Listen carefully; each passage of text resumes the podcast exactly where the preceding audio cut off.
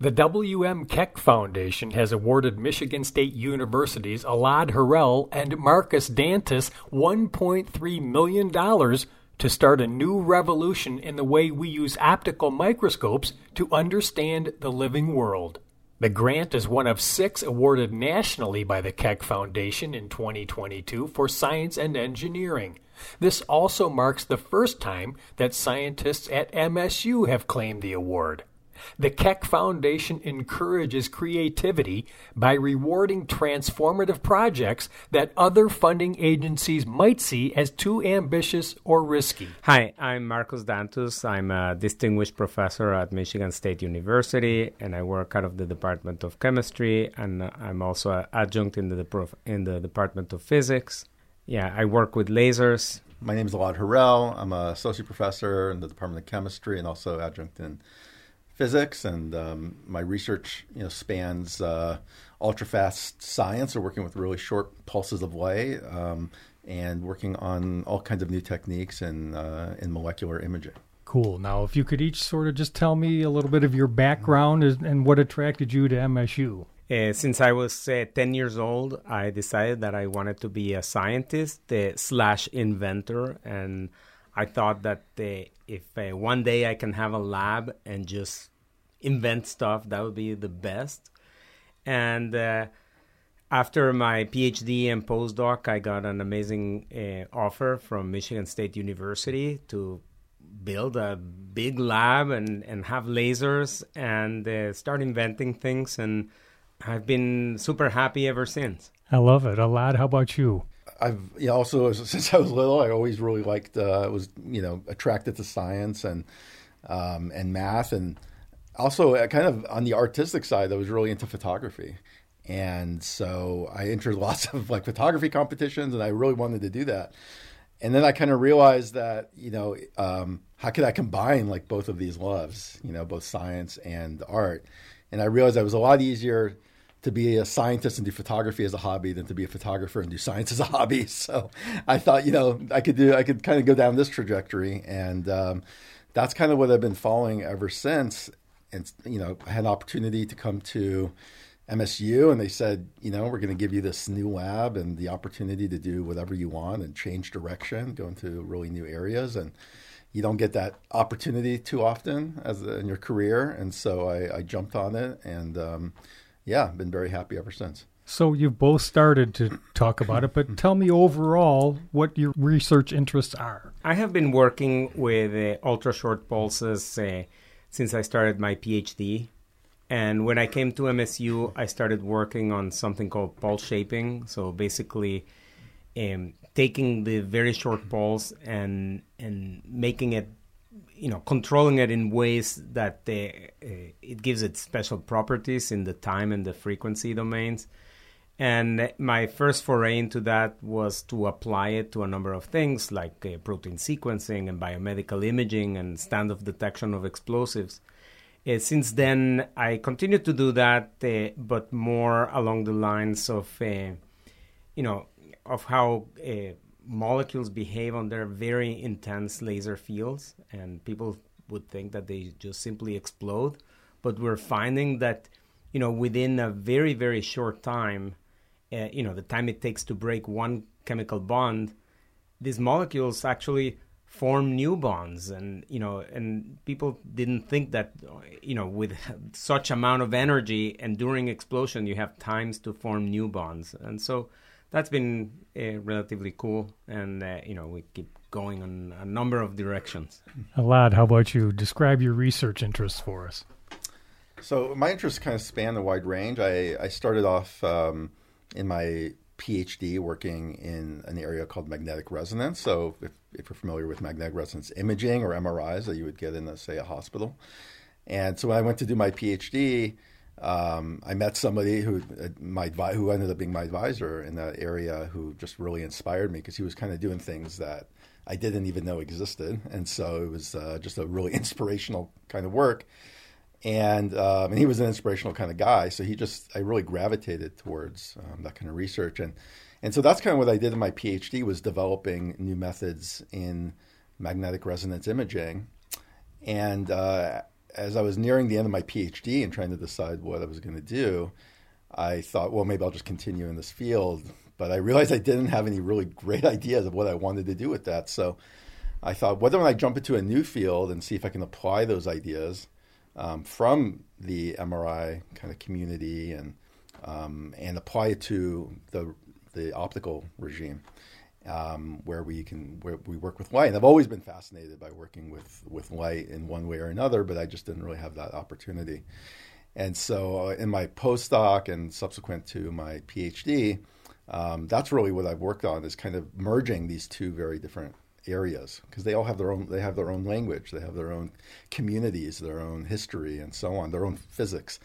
And so, um, what I did in my independent career was really think about applying those kinds of ideas, um, and you know whether we could learn something new. And I got particularly interested in processes like photosynthesis, where um, you know plants have this incredible ability to take light and convert it to uh, useful forms of energy, to chemical energy, store it as chemical energy. And how does that happen? And it turns out that happens on a, you know, there are many, many time scales that that happens on, and a lot of that's been understood for the last century or more. But the most fundamental kind of initial processes of that of photosynthesis are still not understood. And since they're not understood, we can't mimic them. We can't create artificial photosynthetic systems, which would be, you know, really, of course, important for um, for energy storage and utilization and alternative forms of energy. So I, I really got fascinated by that problem, and I thought, well, how does one measure these things that you can't see? You know, they work on time scales that are millions of a billionth of a second. So you, you don't have a clock even that's fast enough to measure them. And that's where the, the idea of using uh, really short pulses of light was intriguing. You know, can you use that as your clock? And uh, what kind of processes can you see that is make movies of molecular processes or how energy mo- moves through molecules or through proteins that was just captivating. And so that's kind of what we've been trying to do ever since was make these movies, you know, really actually see these things happen and catch them in time and space and in energy. And uh, turned out that's a hard thing to do. and so you need to develop new tools to do that. The tools just don't exist.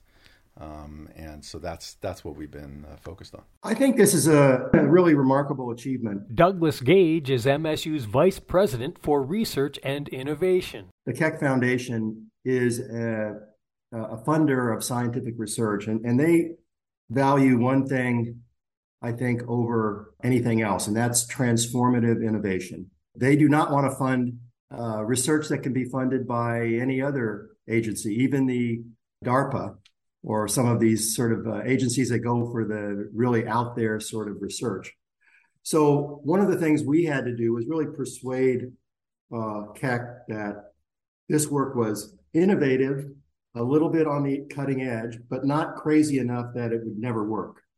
And so that's a very fine balance between you know what is possible, uh, maybe challenging, but but possible to achieve, but yet remains innovative enough that another agency might say, "Oh yeah, well we'll take a chance on this one."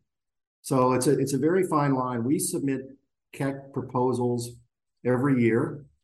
We've had some really out there sort of research projects, and we uh, usually uh, submit the grants with comments from uh, failed grant applications, maybe to the NIH or NSF, with comments like, "This sounds like science fiction, but if it works, it would be fantastic." you know, something like that. So you really have to persuade the reviewers at Keck, and it's a family foundation. Ultimately, they they have experts that they bring in to really evaluate the, the, the science, but uh, you know they really want to make transformative change, and so it's a remarkable foundation. One of the things that it, it does for MSU is that it it really validates uh, the innovation that we have going on at the university, and we we know that but it's great to have uh, a national uh, organization really validate what we know about MSU.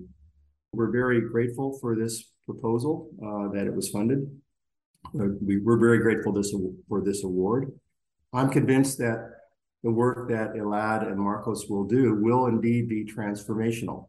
If they can do the, resol- the, the, the imaging of living systems at the revolution, at the resolution that they uh, propose, that will be remarkable and it will be indeed transformational. You know, the, the innovation here comes from two very independently innovative science scientists bringing together uh, their ideas in really a novel way. And I, I, think that's often the seed that that leads to uh, innovation. Uh, we try to promote that at MSU, and it's a you know so we're we're looking forward to the the outcome of the of this research, and I think I think uh, it's going to be something to watch. Well, let's talk about the prestigious and cool Keck Award you two have received. Sort of, how did you come together, and what are you going to work on in that project? Basically, for the idea, Elad came to me and he said, "I have this uh, very interesting idea. I've been thinking over it uh, for some time, and and uh, you know maybe we can work together. Maybe we can find a foundation that will that will fund this kind of uh, very you know, a high impact but high risk uh, project, and then I'll pass it to Elad uh, to to describe more. Uh, I mean, we it was not the first shot. Yeah, and this this kind of comes back to what I was saying about the the power of looking at combining different fields. You know, coming at things from different perspectives because people have come up with all kinds of ingenious ideas in astronomy and biology and all kinds of different realms of physics and engineering. And uh, being aware of what people had done was really um, kind of you know brought up a lot of challenges uh, to me about how we could apply you know are there are, there optical analogs of these different types of methods? And so MRI always kind of came back to that idea of magnetic resonance imaging where um, we form these beautiful images inside the human body. It's it's kind of a remarkable absolutely remarkable technology. And um, you know the the invention of MRI has a very interesting history. It goes back, you know, it was started off really in physics and looking at molecular beams and doing kind of this very specialized branch of physics, and then it moved into chemistry where it could be used for identifying molecules and looking at proteins, uh, and then it kind of moved into medicine. Medicine said, well, wait a second, we could also utilize this in some way, and you know, it kind of evolved in that way over a span of many decades um, to what we have today. But what's what always captivated me about magnetic resonance imaging was the fact that um, its resolution was really remarkable because it used radio waves, and radio waves, you know, they're great for transmitting sound, right? They're great for um, detecting if there's an airplane in the air via radar, but you know they're very long wavelengths, so they're they're not really something you would think that would be good for high resolution imaging. And yet, in magnetic resonance imaging, you routinely achieve resolution much smaller than that wavelength. So, how does that happen? And so I started thinking about was there a way to do that in optics? And uh, and so that was kind of brewing in the back of my mind for a long time, but it, it was something that would take such an enormous effort to even test. It didn't really make sense to apply to a traditional funding type of agency to do that. They weren't. They just wouldn't be very interested without some results and that's kind of where I came. I thought, you know, this kind of stuff Marcos does was so intriguing and could be so beneficial because um, in in the magnetic resonance imaging community, um, a lot of you know the manipulation of electromagnetic fields now radio fields can be done kind of at the at the click of a button. Right? It's all electronics. And in optics, that's not really the case. You have to pass light around from one mirror to another. It's like very complicated. But the stuff that Marcos developed was uh, really was able to shape the light in ways that was very similar to the kind of shaping that had been done, you know, 50 years ago using electronics in uh, in with by of, of these radio uh, radio frequency electromagnetic waves. And so it made sense in terms of the timing where the technology had matured in order for us to take that and say, hey, can we do this now? Can we uh, control these optical fields in ways that have not been achieved before or maybe even attempted before. And so um, that's why I think this kind of partnership made so much sense. Even though we're both experts in lasers and ultrafast optics, it really made sense to kind of capitalize on our various expertise uh, uh, in order to um, uh, for this Keck Foundation grant. I know you're both true scientists, and you'll find what you find. But are there things you're hoping to find or questions you hope to answer? Well, I, I think we should start with the with the stated goal, right? We all know about cells and we know a lot about the organelles in the cells and how cells divide and so on. It's just fascinating. But the, most of what we know, uh, uh, well, well, let's let's divide. Let's say as follows: most of what we know about cells, either we can see on a regular light microscope, and in that case, we can see everything in motion, and then we can freeze and, and, and do electron microscopy and then we can find you know what is the shape of the different organelles and then we can maybe crystallize the different proteins and then we can know, the, know it at the atomic level. However uh, a lot of this uh, let's call it the biological machinery uh, is operating at length scales that are shorter than a wavelength.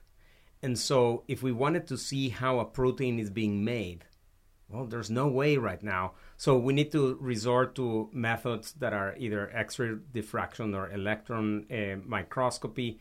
And, and with that, we take static images. And maybe by putting many, many millions of static images, we can begin to, to get an idea of how this might be happening uh, you know, in real life, right, or in motion.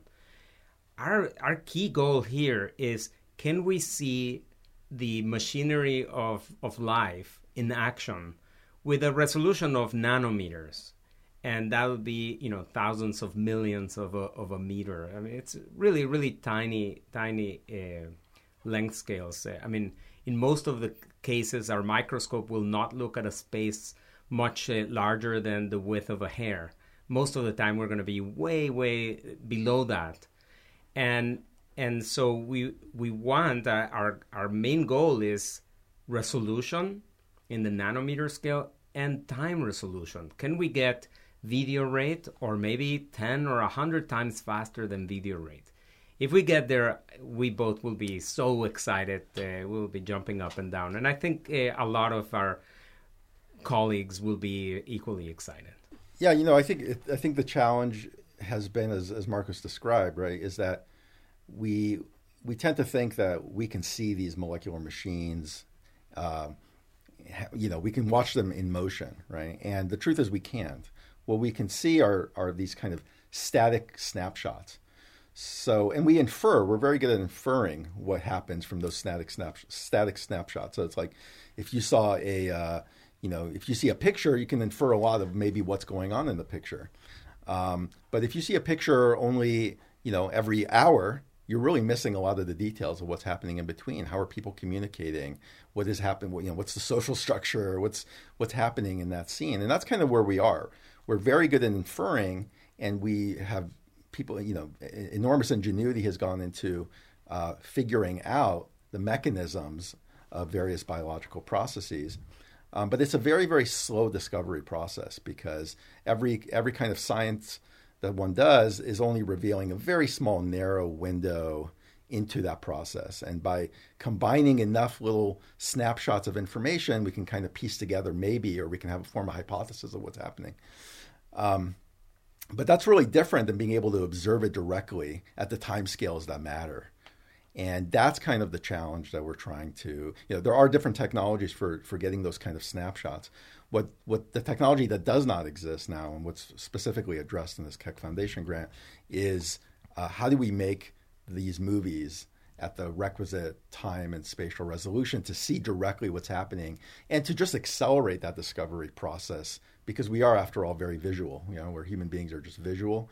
We understand things through um, you know, how we see it and uh, and and so that's that's still a very large missing piece so I think it's not just that we'll we'll be excited to see you know better resolution. I mean, there's always a goal of improving resolution and so on, but it's really to help uh, aid our understanding, our fundamental understanding of these complex processes, and so that we can advance science in general in ways just like light microscopy has advanced science.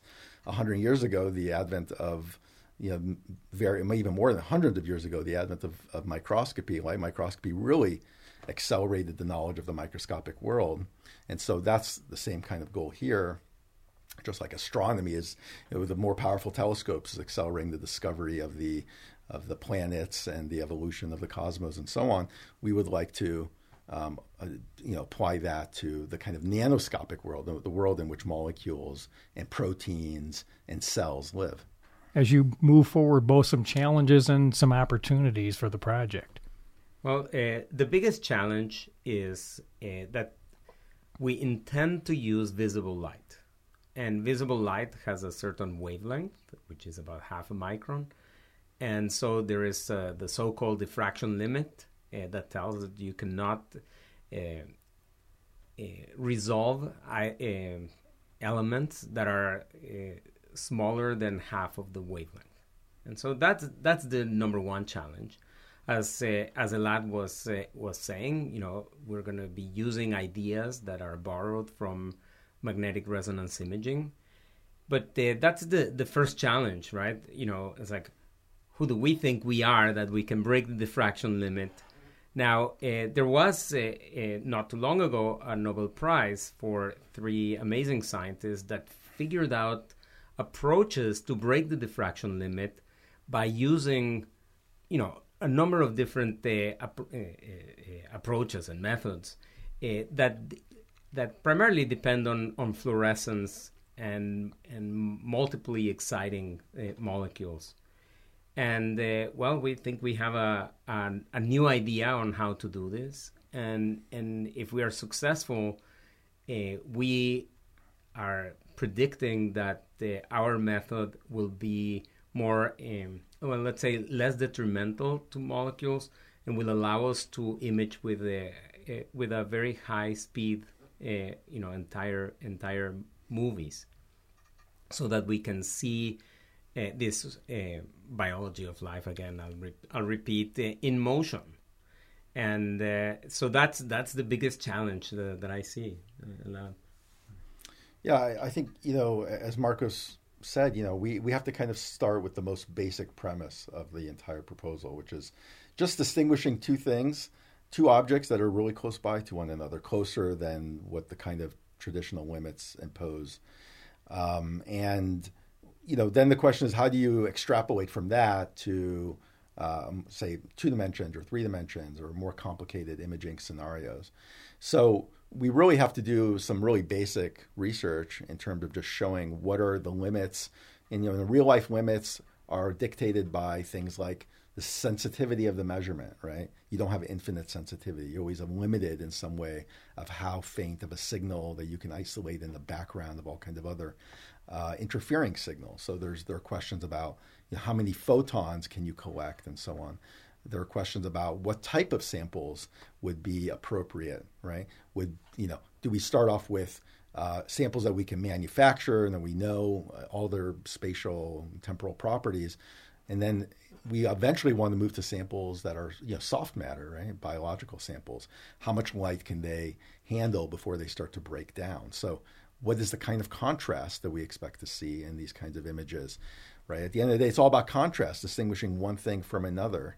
And so, is there going to be a strong contrast between one type of protein and another type, or one organelle and another type? So we have to we have to kind of pose those types of questions, and all of these these uh, all of these questions will involve you know both the kind of fundamental basic research that we're planning on doing, but also collaborations with other folks at MSU and elsewhere who can really provide us the right kinds of samples and who can help us formulate the questions in the right way. That is, what are the important questions? Why do we need this kind of resolution? Under what circumstances is it important? Under what circumstances is it not important? So we, we want to capitalize, take advantage of the expertise that people have developed over gener- you know decades on various specific problems um, that they've been focused on and how our technique could be applied to that. So just like uh, the introduction of any new technique, whether it was going back to the MRI example, you know, at first, the first MRI experiments were distinguishing two tubes of water. That's not terribly interesting. Um, but someone said, wait a second, the brain is just a bunch of, you know, compartments of water. so, yeah, can we, what, how, can we extrapolate to that? And what kind of contrast would we see in the brain or in the body? And under what circumstances do we need to enhance that contrast? Or what kind of uh, different pulse sequences can we use to see one feature and not another? So there was decades and decades of work to get to where we are today, where that can be used as a diagnostic tool. Um, and as a routine tool that doctors who are not specialists in the technology of MRI can use to make medical decisions, right? And so that's going to be the same thing here, where we have to we have to prove that these techniques are going to give information that's that's useful and not distorted in some way, or at least that we know what the distortions are, so that we can expect them and we can account for them. So there's there's a lot of work just to be done in the verification step because we don't know what we're going to see exactly and but which is what makes it exciting. But also, we have to appreciate that fact. As we start the first experiments, which will be on on very small particles that are inert and, and static, but as soon as we can demonstrate that this approach works in one dimension, we will we already know exactly how to take it to two dimensions and it will already have a huge impact we just uh, you know, our brains are now focused on getting that first step uh, uh, done. Well, Marcos and Elad, thank you for telling me about this great project. Just summarize what you'd like us to know about it as it gets started. As scientists, we're always greatly appreciative of the fact that um, these external sources, you know, f- these philanthropic sources or funding sources or wherever they may be, really kind of appreciate the challenges that uh, we have to face as scientists, the kind of challenges and the infrastructure that we need and the resource that we need to really test out new ideas. So it's very gratifying, and we're extremely appreciative of the fact that um, we're given that opportunity, that the, the agency, that the Keck Foundation in this case, knows and understands the kind of challenges that um, and the kind of risks that one has to take sometimes in order to make breakthrough discoveries. And so, just as scientists, we're incredibly lucky that we get to have that chance. That doesn't come along uh, terribly often. And, you know, we think that something really good is going to come out of this. We believe that something really good is going to come out of this, and it's going to push science in, in one way or another forward. And so, yeah, we really do thank the Keck Foundation. And we thank MSU as well for really being supportive um, of us and of the application and of the process to, to put forward the best application we could and to really be uh, highly competitive with, with many, many other universities and very strong groups applying for, for this as well. Yeah, uh, I would like to say, just like Elad, uh, it's really wonderful that there are these foundations like the Keck Foundation that recognizes that traditional funding sources, let's say all the federal agencies, first of all, have limited funds and also, you know, they require a much higher level of uh, proof before they will fund a, a, particular endeavor. And in this case, we're really proposing something that has never been proposed, uh, as far as we know. Uh, it has never been shown, and and so it poses a high risk uh, but high reward type of uh, of uh, activity.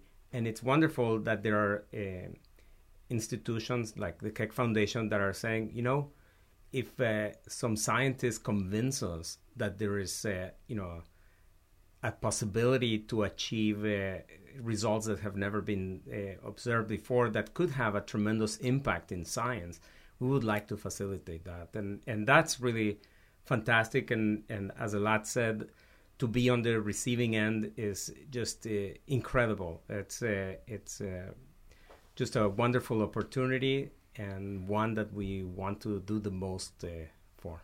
Well, gentlemen, congratulations again on earning this prestigious award from the Keck Foundation and all the best moving forward. Thank you. Okay, thank you. That was Marcos Dantus, an MSU Foundation professor and a university distinguished professor of chemistry in the College of Natural Science, and Elad Harel, an associate professor in the Department of Chemistry. And I'm Russ White. This is MSU Today.